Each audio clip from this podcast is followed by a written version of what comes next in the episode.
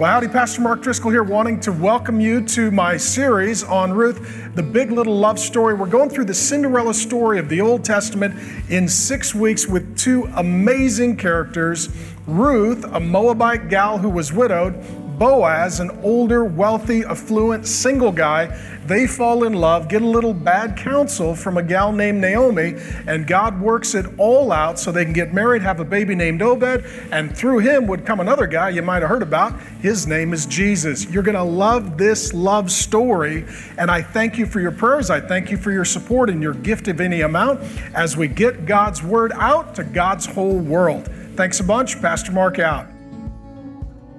If you've got your Bible, turn to uh, Ruth chapter 2. We're in a great book of the Bible, the book of Ruth. And while you're finding your place in Ruth chapter 2, how many of you are single? Raise your hand. Single people, single people, single. Okay, you guys can meet after service.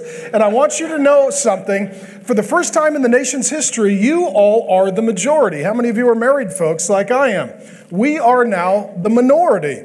For the first time in the nation's history, the majority of adults are single, not married. And so when we pick up this great love story of Ruth, it's a Cinderella story of the Old Testament, we find that it is incredibly timely. Though it's a 3,000 year old book of the Bible, it speaks absolutely to the circumstances in which the majority of people find themselves today. So, those who are sort of the central characters in the book include Naomi, uh, who is an older woman who is widowed and she's single, a guy named Boaz you're going to meet today, he's a great guy and he's single, and a gal named Ruth. And so, let me catch you up on this story. And for those of you who are single, I hope it's insightful, I hope it's encouraging, I hope it's helpful. For those of us who are married, this is an opportunity for us to learn learn from the example of some single people in the Bible. And Lord knows that the single people in the church have sat through lots of married sermons, right?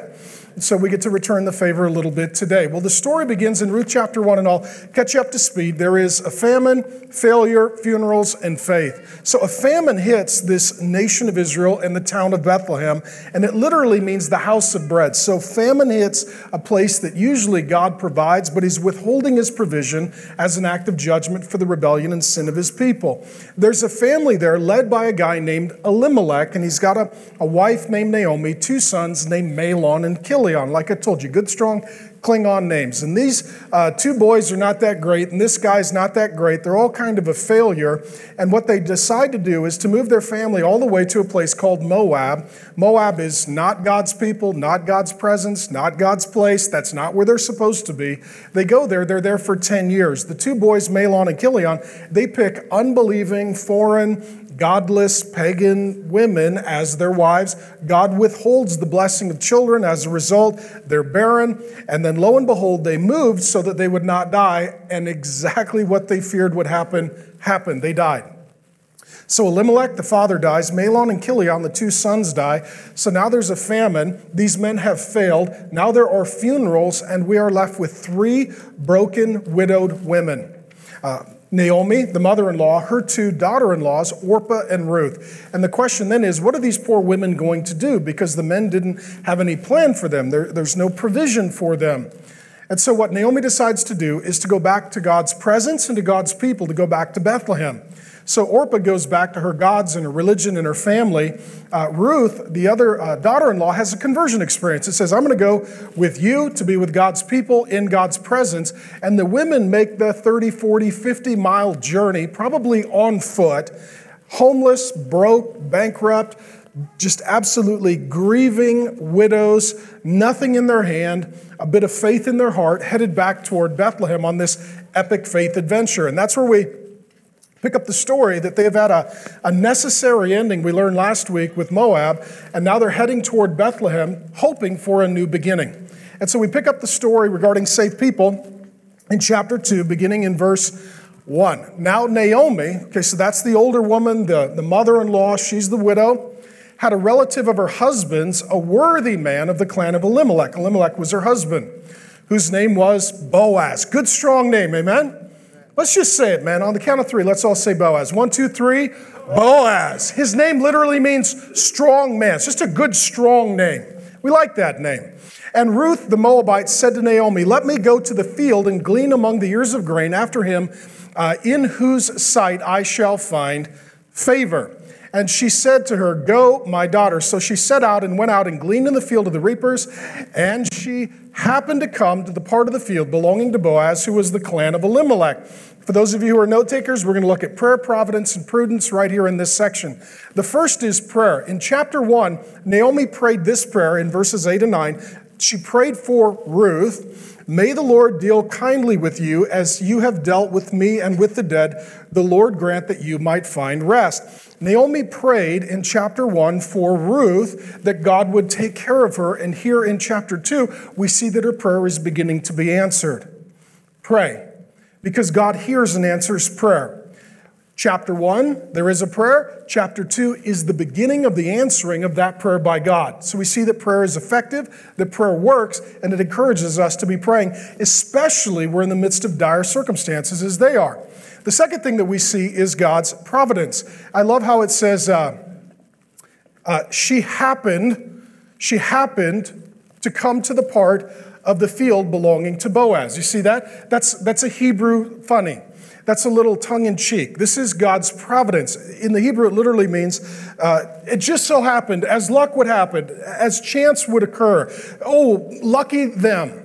How many of you have said something like, I was so lucky? No, you were so blessed.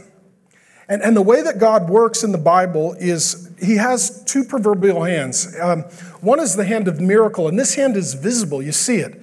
This is when an angel shows up, or God's talking through a burning bush, or he parts the Red Sea, or a dead guy comes back to life. It's a supernatural, miraculous, inexplicable, obvious, evident work of God. That's God's visible hand of miracle. God also works through his invisible hand of providence. And this is where an angel doesn't speak and a miracle doesn't happen, but God provides through circumstance because we don't believe necessarily in just circumstance, happenstance, or chance. We believe in God's providence. We believe that sometimes God puts us in a place and that's where we're supposed to be. And God introduces us to a person and that's how we're supposed to meet. And that God has a way of organizing the affairs of our life.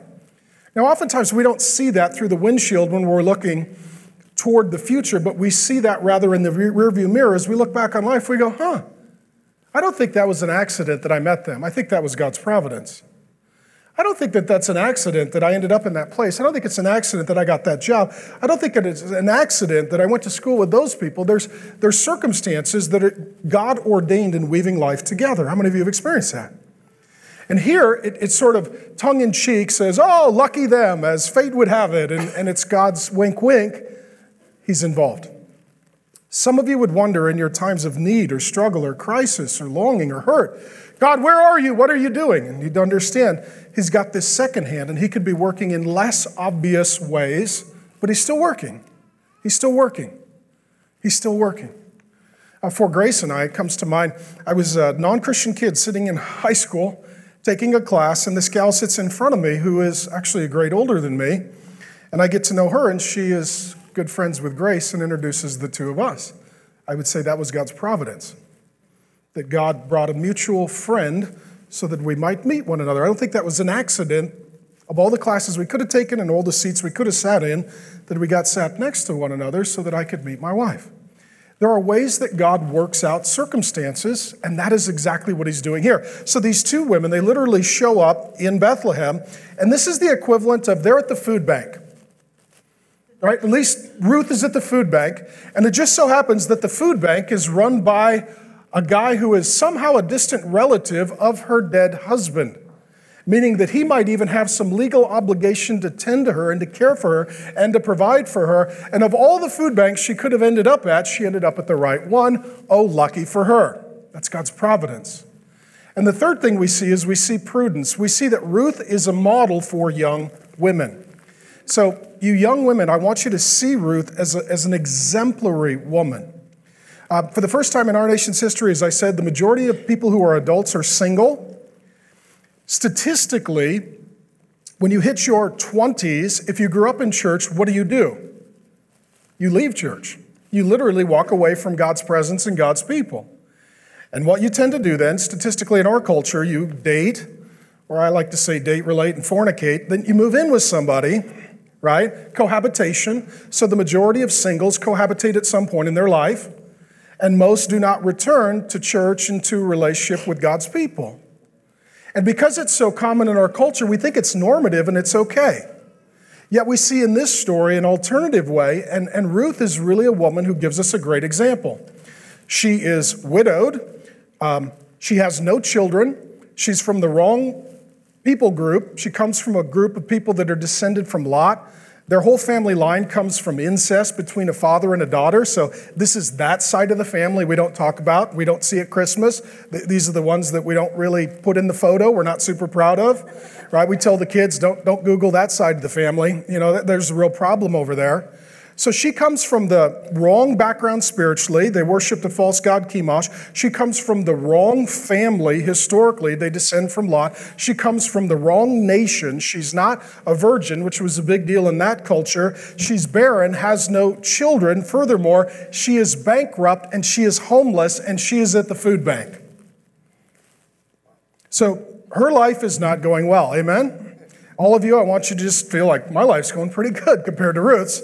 I feel pretty good about my circumstances. Now, a woman in that situation, in that culture, it could be very tempting for her to do some things that are ungodly and sinful. Uh, sometimes these kinds of women, even in our own culture, they're finding themselves in bad relationships so that they can move in with a guy, so that they at least have a roof over their head. You find sometimes that they're pursuing a bad relationship with those in business in an effort to get a job, or sometimes they're even forced into prostitution. The, the, the odds of this kind of woman walking in holiness are low because the circumstances are so difficult. Yet here's what we see in, in this woman uh, she's holy. She's not dating, she's not sleeping around, she's not moving in with guys, she's, you know, she's not doing anything unholy. She's doing that which is godly. Number two, she's a good friend. She's only got really one friend, that's Naomi. And Naomi's not a real pleasant person to be with. We looked in chapter one. Her name means sweetness or pleasant.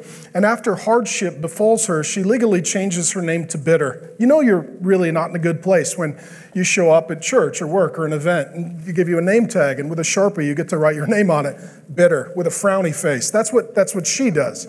So, so she's got, Ruth has got one friend, Naomi, who's a bitter older woman, but Ruth is a good friend to Naomi. So she's a holy woman. She's a good friend. Uh, number three, she works really hard. You'll see that in a moment.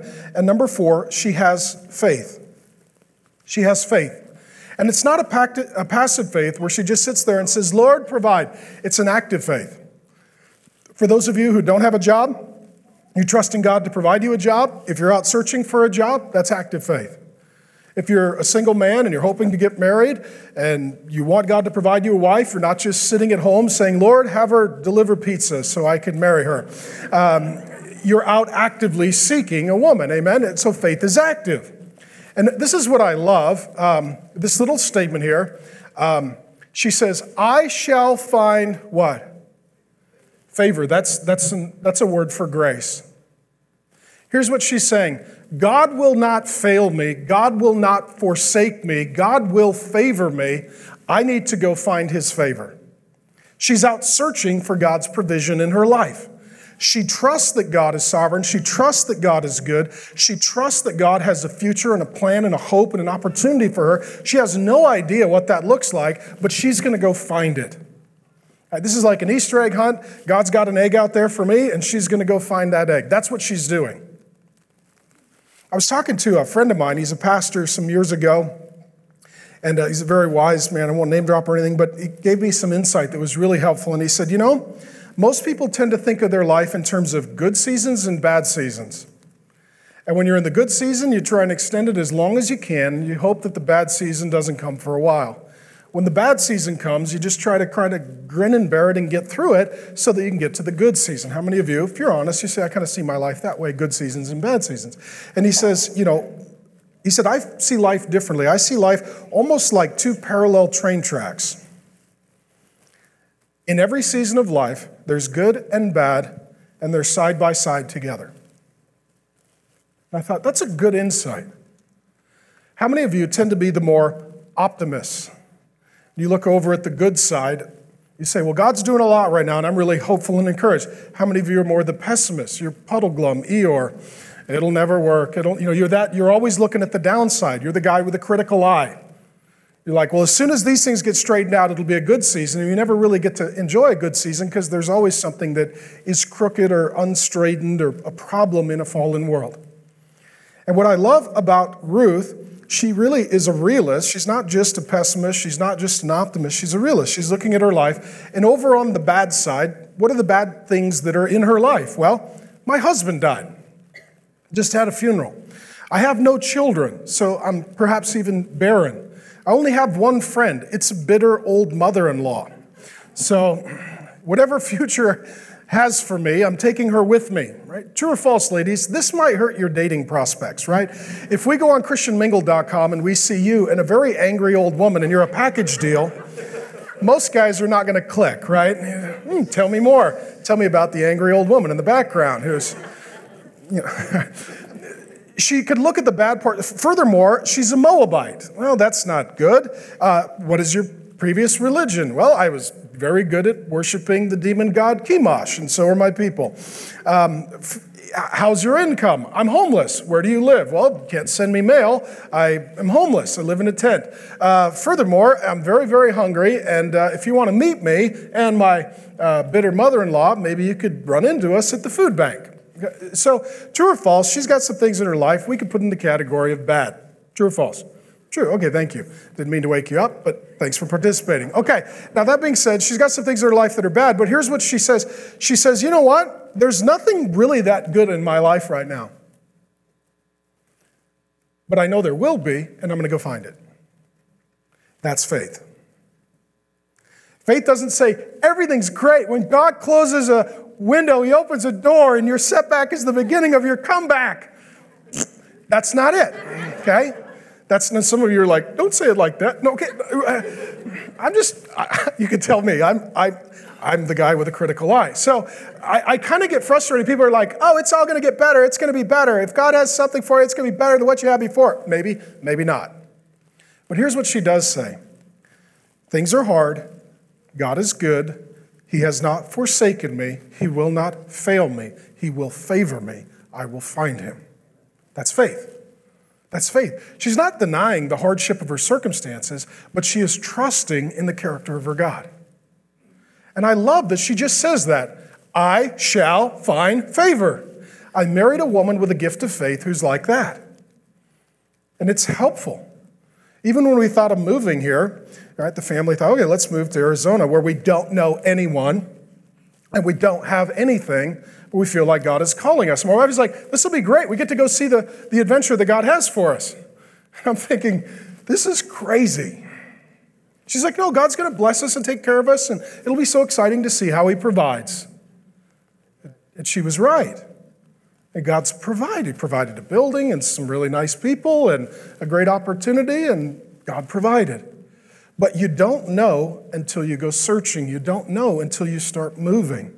You don't know unless you start acting. And what I love about Ruth, she's a brand new Christian, but she's a bold Christian. She loves the God of the Bible. She's waiting for the coming of Jesus. That's who her hope and faith and trust is in. And we see this great faith in this great woman. And she says, I will find favor. There is hope for me. There's a plan for me. There's grace for me. There's provision for me. It's out there, and I'm going to go find it. I love that about her. So that is Ruth, this uh, lovely lady. And then we meet this great guy named Boaz. And behold, da da da da. Here they go. They finally meet the great love story. Here he comes. Boaz. I just love the name. came from Bethlehem. And he said to the reapers, These are the guys who work for his company. The Lord be with you. And they answered, The Lord bless you. So all of a sudden, they just have a little praise-a-thon right there in the fields, right? How many of you, when you walk into work tomorrow, your boss will not walk in and say, May the Lord bless you. And everyone pops up like gophers out of a hole out of their cubicle. and the Lord bless you. Da, da, da, da. Right? This is a little worship here at their business. The Lord bless you. Then Boaz said to the young man who was in charge of the reapers, Whose young woman is this? Who's responsible for this young woman? She's all by herself. And the servant who was in charge of the reapers answers, She is the young Moabite woman. That's still her identity, sadly. She's the Moabite. Wrong religion, wrong people, wrong nation. Yeah, she's, she's kind of the oddball. Remember that game in uh, Sesame Street. They'd have the four squares. Which kid isn't like the other? Which kid doesn't belong? That's Ruth, um, who came back with Naomi from the country of Moab. And she said, Please let me glean and gather among the sheaves after the reapers. So she came and she continued from early morning until now, except for a short uh, rest.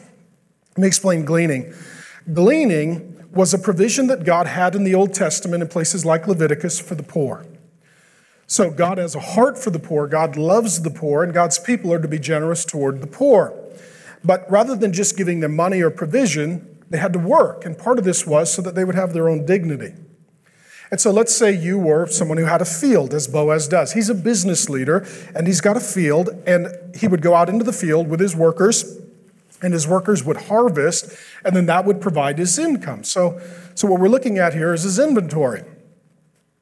And what God wanted them to do was to leave the margins for the marginalized. So the margins are for the marginalized. And if you're poor and you are struggling to put food on the table, how many of you have been there or are there? I grew up there. My dad was a union drywaller. And my dad would literally hang sheetrock to feed five kids until he broke his back. There were times that my dad would live at the job site, sleep in his truck or sleep on the sheetrock, work as many hours as he could because he was paid by the hour, and send all the money home to my mom and to us five kids. And so there were times that things were very, very, very lean for us. Right? If you grew up poor, you understand what it's like to be down to the point where you, you, there's not a lot of food left. I can still remember as a little boy, um, sometimes I was the only one in the family that was allowed to eat meat as the firstborn child before the other kids were born because there wasn't enough meat for my parents, and they would make that sacrifice that I could have protein in my diet as a little guy. And I didn't understand how difficult and dire sometimes things were when I was a little kid. And sometimes people would be generous toward us and would help us, especially when my dad was out of town working to help us make ends meet. So, here, the way that it works is if you're poor and you're hungry, you can find one of God's people, and their business has a percentage of their profits set aside so you can literally eat into their profits. Literally eat into their profits. And so the margins are left for the marginalized. So, what, what, what Ruth knows is she knows okay, God has a heart for people like me, and God's people make provision for people like me. If I can find one of God's people, there, there I'll find God's provision. And so in the Old Testament, you would give a 10% tithe. Tithe literally means a tenth, and that would go to the priesthood and to the ministry. And then beyond that, you would have feasts and festivals and celebrations, and you would have gleanings and offerings for the poor. So your total tithe was around roughly, give or take, about 25%. And so, what Boaz is showing here is he's showing God's heart of generosity, especially toward the poor. And so he's giving his 10% to the Lord. He's funding the other things that are required. He's paying a decent wage to his employees. And he is literally allowing people like Ruth to come and eat into his profits. This is not unlike someone who owns a grocery store in our day who's a believer and loves the God of the Bible, and they meet someone who's a brand new Christian. Maybe it's a single mom and she's down on her luck and she can't afford groceries. And he tells her, You come to my store anytime you want. You fill up your cart with whatever you like, and I will tell all of those running the check stands on their way out, they're to help you load the groceries in the cart, or in the car rather, and, and we don't charge you. Groceries here are free for you. I love you, God loves you. I'm one of God's people, and I factored this into the percentages of my business that I might be generous toward you because that's God's heart toward you. It's beautiful, right?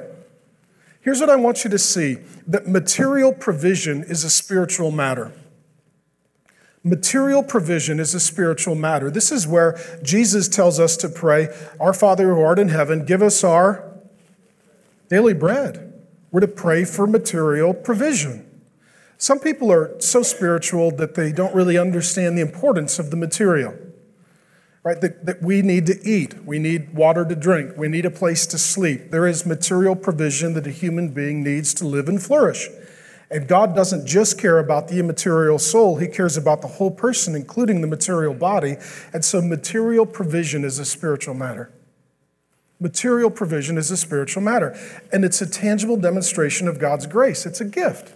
And so he understands that God has been gracious to him and he is going to be gracious toward her. Let's talk a little bit about Boaz. For those of you men, I want you to see Boaz as a good example of a godly man. Uh, there's lots of sinners in the Bible and nobody's perfect, but there are some people who do love and serve the Lord and they're exemplary. Ruth is a great example for all women, especially for young women, particularly single women.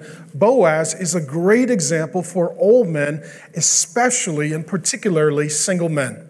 And his, liter- his name literally means strong man, strong. And what we've seen so far in the book is that the other men, Elimelech, the father, Mahlon, and Chilion, his sons, they were not strong men. Uh, furthermore, we read that as a guy named Solomon builds the temple later, one of the pillars holding up the temple has Boaz's name on it.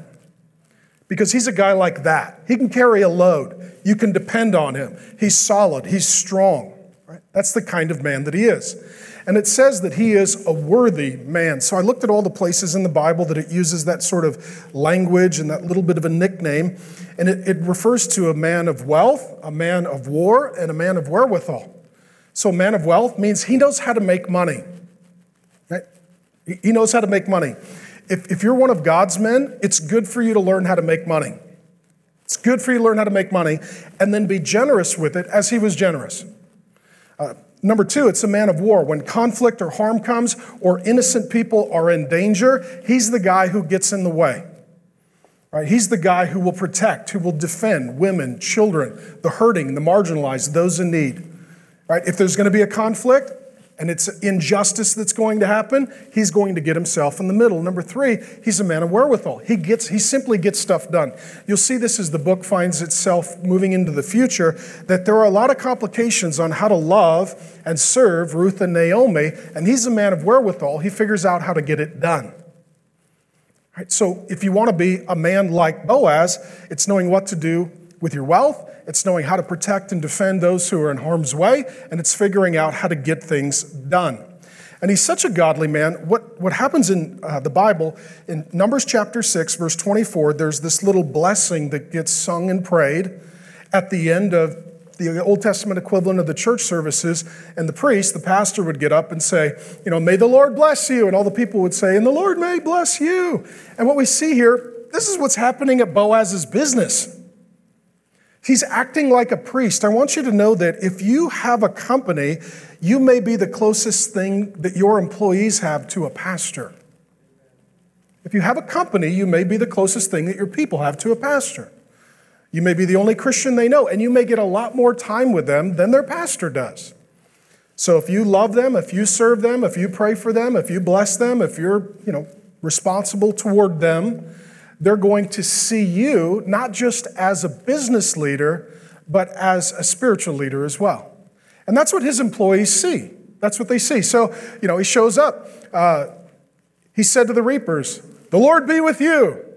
And then they call back, The Lord bless you. This is literally how you would close an Old Testament church service. So, for those of you who are in business, maybe you're in management, maybe you're in leadership, maybe you've got a small business, maybe you run your own company, do you see what you're doing as a spiritual matter? Do you see that the income that the business provides ultimately belongs to the Lord and that ultimately you are to take care of your employees honorably? You're to be good steward of the resources that God has entrusted to you. You're to tithe and also be generous toward the poor. And I believe one of the reasons that his business is going to flourish, and you'll see this in the ensuing chapters, is because he is doing business in a way that honors and glorifies God and loves people. Because here's the truth you either love money and use people, or you love people and use money. He's not a man who is loving money and using people. Otherwise, he'd never be generous toward Ruth. He's a man who loves people and uses money to demonstrate his love for them. And so he's not a priest, he's not a prophet, he's not a pastor, he's a business leader. Some of you are here and you would ask, well, I hear this oftentimes from people who are in business. Man, I'm in business. I really wish I was in ministry. You're in ministry. You are in ministry. That business belongs to the Lord. That income stream belongs to the Lord. Those employees and their families are loved by the Lord. You are sent by the Lord, and you may be the closest thing that they have to a pastor. And what the world does not need is more broke pastors that don't understand business. It needs more business leaders that love and serve the Lord in the marketplace. Amen? Amen. That's what is needed. That is what is needed. And so that is his that is his situation. Now, let me hit something quickly. There's a, there's a few categories that I want to give you to sort of look at all of these issues of economics in the Bible. When it comes to finances and wealth, sadly, politically, there's a lot of conflict because we tend to think in two categories the rich and the poor. Okay? And if you're rich, you think that the rich people are really good and the poor people are really bad. And if you're poor, hmm, you just kind of think the opposite that the poor people are very good and the rich people are very bad. And it leads to class conflict and class war, and it works itself out with political infighting depending upon which party you prefer. The Bible is more robust in its categories. It has not two categories, but four. There are righteous rich and righteous poor, unrighteous rich and unrighteous poor. Righteous rich are people who know, love, serve the Lord, and they make a lot of money. True or false, that's Boaz. He's got employees and he's got margin. So he's righteous, he loves and serves the Lord, and he's pretty rich. Number two, there are people who are unrighteous, excuse me, they are righteous and poor. Okay? So righteous and rich, and then righteous and poor. They love and serve the Lord, they're just broke. True or false, that's Ruth. She's very godly and homeless. Right? Her Savior is going to come. He's going to be perfect and homeless. Okay? So Boaz is righteous and rich. Ruth is righteous and poor. The Bible has two more categories people who are unrighteous and rich. These are people who are greedy and they steal. They love money and they use people. I told you I grew up in a really poor neighborhood. I grew up uh, surrounded with a great deal of poverty, and there were some people there that really profited from the poverty of others. And they would have ex- exorbitant loans and high interest rates and ridiculous requirements, and they would prey on those who were poor and in desperate situations. That's, that's unrighteous and rich. There's also people that are unrighteous and poor. I grew up along in an area that had a lot of those people. They would drink all their money, they would gamble all their money, they would spend all their money on drugs. I still knew families that literally couldn't make their mortgage, but they were driving really nice, brand new, expensive cars because they would go out and just spend all their money on sort of unnecessary things without taking care of necessary things. So there are some people who are unrighteous and rich. There are some people who are unrighteous and poor. There are some people who are righteous and rich. There are some people who are righteous and poor. And if we fall into the thinking of the culture that one category is good and the other category is bad, we're not thinking biblically because we're not thinking in all the categories. So here's the thing I don't care if you're rich, I don't care if you're poor. I just want you to be righteous because I love you. Whatever you make, I want you to make it in a way that honors the Lord. However, you spend it and give it, I want it to be in a way that honors the Lord. And I grew up in a family that was poor. I know some people who are very rich. I know people that are righteous. I know people that are unrighteous. I could care less about your poverty or your riches. I care a lot about your righteousness or your unrighteousness. But I would ask you to consider your own heart today and say, which category am I in? Am I broke because I'm foolish? Am I rich because I've taken advantage of people? Am I rich because the Lord has blessed me and I don't deserve it, but I'm going to be generous with it? Am I poor, but I do love the Lord, and I don't think I'm here because of folly or sin in my life? What category are you in? The reason these two people are going to get along, and I don't want to give the story away, they will actually really get along by the end of the book. Um, they, they are both righteous. You get that? Poor and rich, but they're both righteous. They both love and serve the Lord. So that's the great story of the great man, Boaz. So we've got a lovely lady, Ruth, we've got a great guy, Boaz, and here they are meeting. And they meet at his place of employment, they meet at his company. And what we see is that he becomes for her a safe person. So we'll read this, it's lengthy. Then Boaz said to Ruth, so he speaks to her. You guys need to know this. How you start matters. Amen? Right, ladies? How you start matters. So, like the first recorded words in the history of the world, it's Adam singing to his wife, because a guy with a guitar always has an advantage. So, he sings to his wife in the Hebrew, it's a love poem. And here Boaz is going to speak to Ruth for the first time. So, if, if this is like a short film, all of a sudden, here's Ruth. You know, and it's a dark day, and she's working hard, and she's very sweaty, and she's dirty, and she's out in the field, and she's been laboring, and she's all pitted out, and her hair's up in a ponytail, and, and here comes Boaz, the owner of the business, and he's going to talk to her. Then Boaz said to Ruth, Now listen, my daughter. Do not go glean another field or leave this one, but keep close to my young women. Let your eyes be on the field that they are reaping and go after them. Have I not charged the young men not to touch you? And when you are thirsty, go to the vessels and drink what the young men have drawn. Then she fell on her face, bowing down to the ground. This is an ancient form of humility and honor. This is like in some Eastern cultures when you bow, it's just an issue of respect. And said to him, Why have I found favor? There it is, grace She's saying, I know God's going to be gracious to me. I met Boaz. God's grace comes through Boaz. That you should take notice of me since I'm a foreigner. You don't owe me anything. Story continues. But Boaz answered her, All that you have done for your mother in law since the death of your husband has been fully told to me.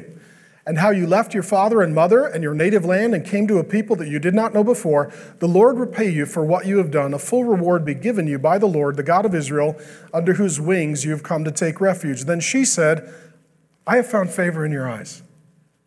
God answered my prayer. Here's my grace. My Lord, for you have comforted me and spoken kindly to your servant, though I am not one of your servants. Some of you have had some very painful relationships because you have entrusted yourself to people that are not safe. Okay? People live on a scale safe to dangerous. Everybody lives on that scale. Some people are very, very, very safe. Some people are very, very, very dangerous.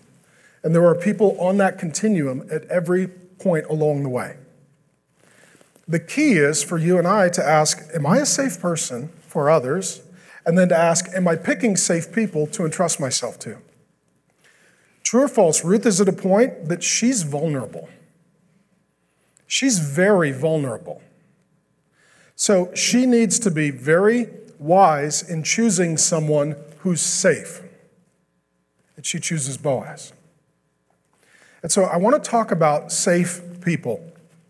And uh, if you love notes, you're welcome. Here's nine things for you, okay? Nine. God has a list of 10. I've just got a little list of nine here.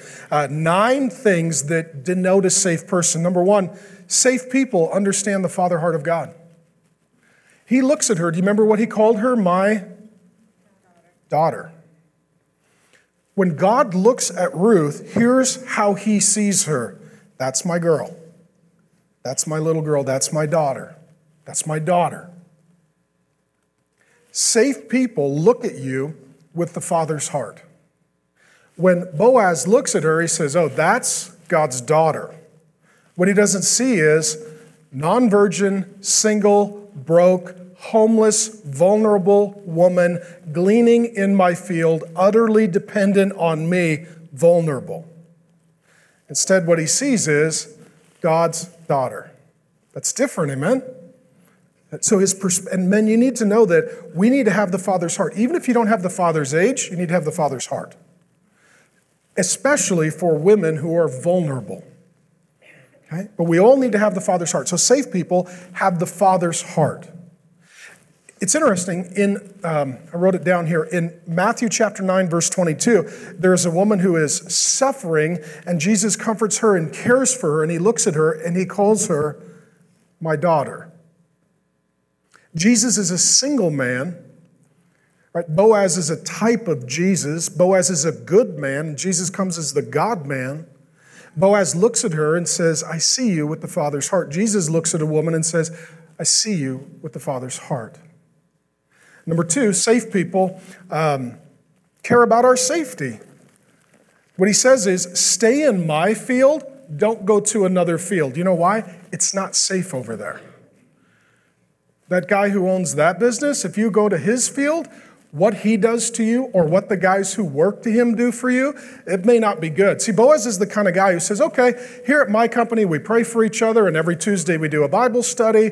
And when people come to our company that are customers or clients or employees or contractors, we treat them in a certain way. Here's our ethic. We believe God's word. We go above and beyond what the law says, and we want to treat people with the love of God. And Boaz is saying, that's how we do it here at my company, but over there, that's not how they do it. And you don't know this, Ruth, but it's dangerous over there. So just stay right here where you can be safe. I want you to be safe. Safe people care about our safety, they help keep us out of harm's way. Number three, safe people introduce us to other safe people. What he says is, I've got some other women that work for me, maybe even some that are gleaning. He says, You'll notice there's some other women here that are part of my company. And he says, Here's what I want you to do I want you to be friends with them. I want you to do life with them. I want you to have relationships with them. You need some good, safe women in your life. And I know these women. I can vouch for their character. They're safe women. You can pray with them. You can walk with them. You can entrust yourself to them. They're safe for you. Safe people introduce us to other safe people. Number four, uh, safe people enforce good boundaries. Ruth is determined and decided, I belong to God, and so I'm not going to be intimately involved with any man, right? So she's abiding by God's rules. Boaz comes along and he says, Just so you know, the young guys here at the company, because you're the new gal, they were all asking about you. And I told them, if you put a hand on her, I'll chop it off. That's basically what he says. Right? Don't put any hands on her. That can be in a, an intimate way this could also be in an angry way. If they think that she's doing something wrong, sometimes they could rough up a woman or someone who was gleaning. Hey, you're cutting into the profits. You're supposed to be over there, not over here. You got into the wrong supplies. You're cutting into the inventory, and they could get very harsh with her. Either way, what he is saying is not only am I safe, all of the guys that are with me are safe too. This is a strong leader and a good man. A strong leader and a good man. And what he's saying is, you have good boundaries, I will honor those boundaries, and I will make sure that the other men honor those boundaries as well. How many of you ladies like this guy? How many of you guys, if your daughter brought him home, you'd be like, good day, good day, good day? This is actually one of the, in far, insofar as I could tell, this might be one of the earliest, most ancient anti harassment policies in the workplace. I'll just throw it out there. You're welcome. Okay, number five. Safe people are generous. He says, When you are thirsty, go to the vessels and drink what the young men have drawn. You don't have to draw your own water. We'll take care of you. You'll see as the story continues, and I want you to be reading ahead, he's actually very, very, very generous with her. He goes above and beyond what the law requires, and he goes all the way to the point of generosity. Safe people are generous. They're givers, not takers. The world is filled with takers. There are far too few givers. He's generous toward her. Safe people are generous because safe people are like, I care about you more than me. I want to give to you, not take for me. Are you a generous person? He's a generous person. And here's the thing, too um, if you will be generous, this doesn't just include your finances. Generous people make better spouses because they're givers of their heart, their words, their encouragement, their time, their service. Generous people are better friends because they don't just give their wealth, they give everything, all that they have and all that they are. God is generous. God says it's more blessed to give than receive. And when we are generous, it opens us up to be more like God. And some of you would say, Oh, you're trying to get the money out of my pocket. I say, No, I'm trying to get the idol out of your heart that, that if you can be a generous person, this will be your whole life. What you're going to see with Boaz, true or false, he's generous with his wealth. Is he generous with his words? He is. Is he going to be generous with his friends? Yeah. Is he going to be generous with his possessions? He's generous with everything. He's actually going to pray for her. He's a generous person who just gives. That includes his wealth, but that's far beyond his wealth. He just gives because he wants her to flourish. May we all aspire by God's grace to just be generous people. That when somebody needs a kind word, we're generous to give it. When somebody needs help, we're generous to serve. When somebody's down on their luck, we're generous to provide.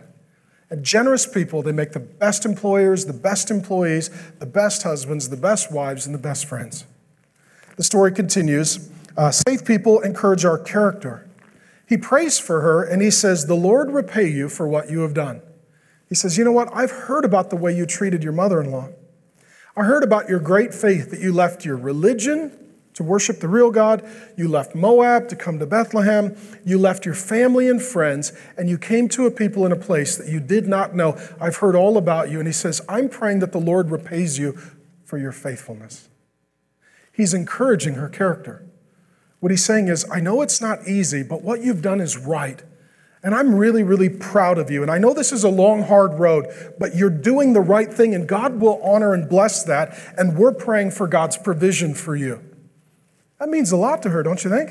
How many of you, one encouragement literally takes the tank from E to F, and you're good to go for a really long time? Right? He's encouraging of her character. Number seven, safe people pray that we would flourish. He, he says, A full reward be given to you by the Lord. What he's saying is, I'm praying for God's provision. I'm going to help answer that prayer by being part of his provision. So you need to know sometimes we pray and sometimes we help answer our own prayer. You can't just look at your spouse and say, I hope that someday you feel loved. How about I do some of that too? Right? You can't just look at your kids and say, oh, I hope someday you have a prayer partner. Go pray with them. Right? It's good to pray, and sometimes God wants us to be the answer to the prayer, which is why He has us pray to change our heart to then be in His will. And he, he's praying, I pray that God would provide for you. And part of the way that God is going to provide for her is through Boaz. Safe people pray for our flourishing. They want us to do well. They're not jealous, they're not petty, they're not critical. They don't have to always be one step ahead of us or sort of winning. They're okay with us flourishing. Number eight, safe people provide comfort and kindness. Ruth says, You have comforted me and spoken kindly. You've comforted me. So far in the book, we have not seen anyone comfort Ruth.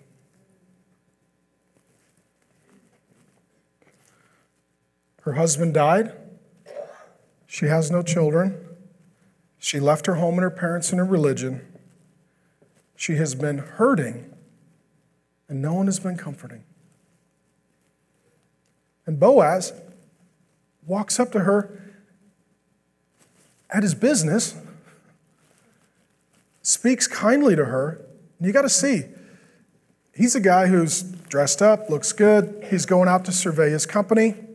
This is like somebody that's got a bunch of franchises and they're coming in to sort of look at the local affiliate and to run a report on how business is going. And there's Ruth, covered in sweat, covered in dirt, working hard all day. And Boaz says, You know what? I'm going to stop right here because this is a divine appointment. This is God's providence. God put you in front of me to bless you, to encourage you, to comfort you, to speak kindly to you. Did he have to do that? No. But he did that. Don't overlook the people that God puts in front of you. Don't overlook the opportunity to comfort them and to speak kindly to them.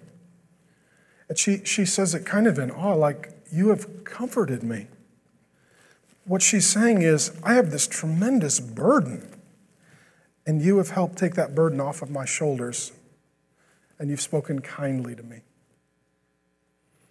How many of you moved to this city or this region and, like Ruth, you didn't know anybody? You didn't know who you would meet. You're hoping you'd meet some pleasant people. And if you meet someone who actually cares about you and loves you and is concerned about you and wants to comfort you and speak kindly to you, especially when you're the new person in town, that's a huge blessing. So let's just covenant Trinity Church that when we see the moving van pull into our neighborhood, we remember the story of Boaz and say, I got to go say hi. And speak kindly and comfort and get to know them and see how I could be a source of God's grace to them, because that may be a divine appointment. Number nine, safe people point us to God as our safe place. What Boaz doesn't say is, I'm your safe place. Move into my house. Be my girlfriend. Let's do this together. He points her to God um, as her safe place. He says it this way The God of Israel, under whose wings you have come to take refuge. It's this great analogy. Um, just outside of my office in the back of the church, I've got this big palm tree. And right out the window uh, is the palm tree. and carved out of the palm tree, there's this little nook and nest. And there's this prolific uh, bird couple that keeps having babies. they, I mean, I got more. If, if, you want, there's a lot of eggs up there that keep having babies. And what's really interesting is I'll see the, uh, the nest, and then there's the mother, and then there's the baby bird. And what's the mother doing with the baby bird? Wing over it. Safety, protection, provision, care, comfort. What Boaz is saying is he's saying, you know, Welcome to my business. This is a good nest for you. But ultimately, what you need is you, you're, you're like a, a, a brand new baby bird. You just met the Lord. You're spiritually just a little baby. And you're vulnerable. And so, God is going to be the wing that shadows you and covers you and protects you. Isn't that a beautiful picture? How many of you guys are like, oh, he should teach a class for guys, right? I mean, he's, he's really, he's really. Here's what I want you men to understand. I didn't have this in my notes, but it comes to mind. Is Boaz tough? He runs a business, trains the guys, tells them to keep their hands to themselves, and tells them they're not allowed to touch the woman. He's tough. Is Boaz tender? Yes. Real men are tough and tender. Tough and tender. If he was only tough, he would have been tough with Ruth. That would have not comforted her or been kind toward her. If he's only tender, then the guys would have abused Ruth. He needed to be tough for her and tender with her. All men take note. Be tough for your wife, your woman. Be tender with your woman. Amen, ladies? You want your men to be safe by protecting you and providing for you emotionally. He's a man who's tough and he's tender. He's tough and he's tender. Some of you men, you're too tough. Some of you men, too tender. All men should seek to be tough and tender. Boaz is a man, he's a great man because he's tough and he's tender. So, in closing, let me ask you two questions. Are you a safe person for others? Number two, how are you at choosing safe people to be in relationship with? Ruth is going to choose to be in relationship with Boaz because she's a safe person and he's a safe person. And as you read the story, it works out pretty good for them both. And let me say this in closing as we transition to our time of worshiping. Uh, first, let me say thank you.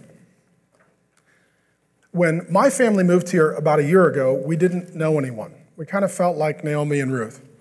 Difficult season, hard transition, following God's will. Who are we going to meet? What is God going to do? And we have met some very safe people here. And this has been a good move for our family, and we love you, and we find the Trinity Church to be a comforting and kind place, and we hope that it always remains so. So, just on behalf of my family, I want to say that we love you, we appreciate you, and that this has been a, a really a, a great, uh, a great place for our family um, I would say, um, safe people. And I hope it's a safe place for you. Um, number two, as we read this little love story, it's in the Bible because it's part of a really big love story. So, our, our tagline for the series is a big little love story. So, this little love story is part of God's big love story. And when you see Boaz, he is something pointing to Jesus. And when we see Ruth, she's something pointing to the church and God's people. And the truth is that the whole earth belongs to the Lord. This is His. And, and you and I, we're Moabites. We come from a bad family. She descended from Lot. We descend from Adam. Bad family. Furthermore, she was spiritually confused. We all start off very spiritually confused. And she came empty handed, and we come empty handed. And all that we have on the earth is really just what we've gleaned from God's field. We didn't make this world, we didn't provide its provision, God did. So when we read the story, we got to say, okay, I, I'm a lot like Ruth. I come spiritually confused from the wrong family, empty handed, and I am just sort of gleaning from what is the Lord's, and, and He is providing for me. And then the story continues, and I don't want to give it all away, but from Ruth and Boaz comes someone named Jesus Christ. And Jesus comes to the earth about a thousand years after this couple, And he literally comes to his field, the planet Earth. It all belongs to him. And he pronounces a blessing over his people. And then he approaches those of us who are not his people. And he speaks to us with words of comfort and kindness. He loves us. He forgives us. He literally puts his wing over us. And he ultimately lets us be blessed because of his sacrifice in our place for our sins. And so the whole story of the Bible is that Jesus is like a glorious Boaz, and that we are all like uh, Ruth and needy Moabites, and that Jesus comes and he is the one who is our safe place. Amen? And so I want you to know that ultimately all of this story, it's pushing and pointing toward the coming of the Lord Jesus. And that through this man and woman, I mean, you can't believe how cool this story is going to get as we continue into it, comes Jesus. So the whole point of the story ultimately is Jesus, and Boaz is a little picture of Jesus for us all. So, in a moment, we're going to partake of communion, remembering the broken body and shed blood of Jesus, that Jesus literally pays for us the debt of our sin that as we partake of communion, remember that all that we have and all that we are is a gift given us from the Lord. And as we sing and we celebrate and we rejoice, we remember that just as um, Boaz's employees called out to him, Bless you, bless you. So in worship, we cry out to the Lord. So, Father, thank you for this opportunity now to come together as your people. We've opened your word, and we ask now, Lord, that you would open our hearts, that we could sing the praises of Jesus, that we could savor the presence of Jesus. Uh, Father God, I thank you so much for this great, amazing, epic, unbelievable love story. Lord God, I pray for us men that we would learn from the example of Boaz, that we would learn to be tough when we need to be tough, that we would learn to be tender when we need to be tender. Lord, I thank you for the great example of Ruth. I pray for us all to learn from the example of Ruth, but especially for the women. She was a woman who was in a difficult circumstance, but she decided that she would trust you and proceed forward boldly and seek your favor and your grace and your blessing, and you provided for her. Lord God, I pray for us that we would learn to be increasingly safe people for others. That we would be the kind of people that when they meet us, they would say, as Ruth did toward Boaz, You have comforted me and you've spoken kindly toward me. You've been a source of blessing and life and encouragement for me. Lord God, as well, I pray for us that we would be good in choosing friends and relationships that are safe with safe people, that we would not foolishly entrust ourselves to those who might do harm. And Lord, I pray for the Trinity Church that we would be a safe place, that this would feel like an extension of the wing of the Lord under whose presence we take refuge. And Lord, as we come to partake of communion and remember the broken body and shed blood of Jesus, as we come to sing and celebrate, we come seeking your favor and your grace. And Lord God, as Ruth sought your people in your presence, we come as your people to enjoy your presence. In your good name we pray. Amen.